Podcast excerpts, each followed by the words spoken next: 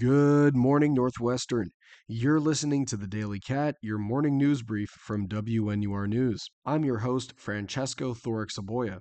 It's 9 a.m. Central Time on Monday, November 6th, 2023. Here are the headlines to start your day.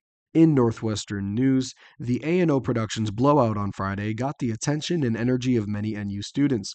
According to the Daily, DJ Kavi was the designated student opener, with R&B artist Justine Skye and the indie pop band Dayglow both performing at the concert afterwards. In local news, on Sunday, over 200 red balloons sat in downtown Evanston, with the balloons representing those who had been taken hostage by Hamas in its October 7th attack on Israel. The Daily said that 300 people showed up and showed support for the hostages. In Portage Park, a suburb of Chicago, Joshua Anleu was hit and killed by a car in early October, according to the Chicago Tribune. Anleu loved riding his bike, and so on Saturday, about 100 people placed a quote ghost bike unquote in remembrance of him.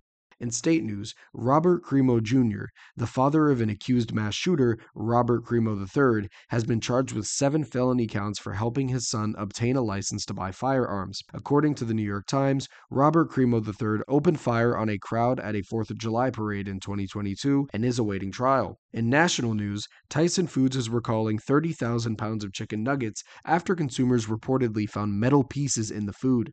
According to U.S. News, the quote, fun nuggets, unquote, are being recalled out of an abundance of caution by Tyson. In international news, an earthquake on Friday in Nepal left over 150 people dead and thousands homeless. According to the New York Times, an earthquake in Nepal's east killed 9,000 people in 2015, and they stated that the country is, quote, a long way behind in its preparations. That's all for today's Daily Cat. In Evanston, Illinois, I'm Francesco Thoric Saboya. Be sure to check out more news stories on our website, WNUR.news. You can also listen to these stories live during our next news show tonight at 6 p.m at 89.3 FM or at WNUR.org.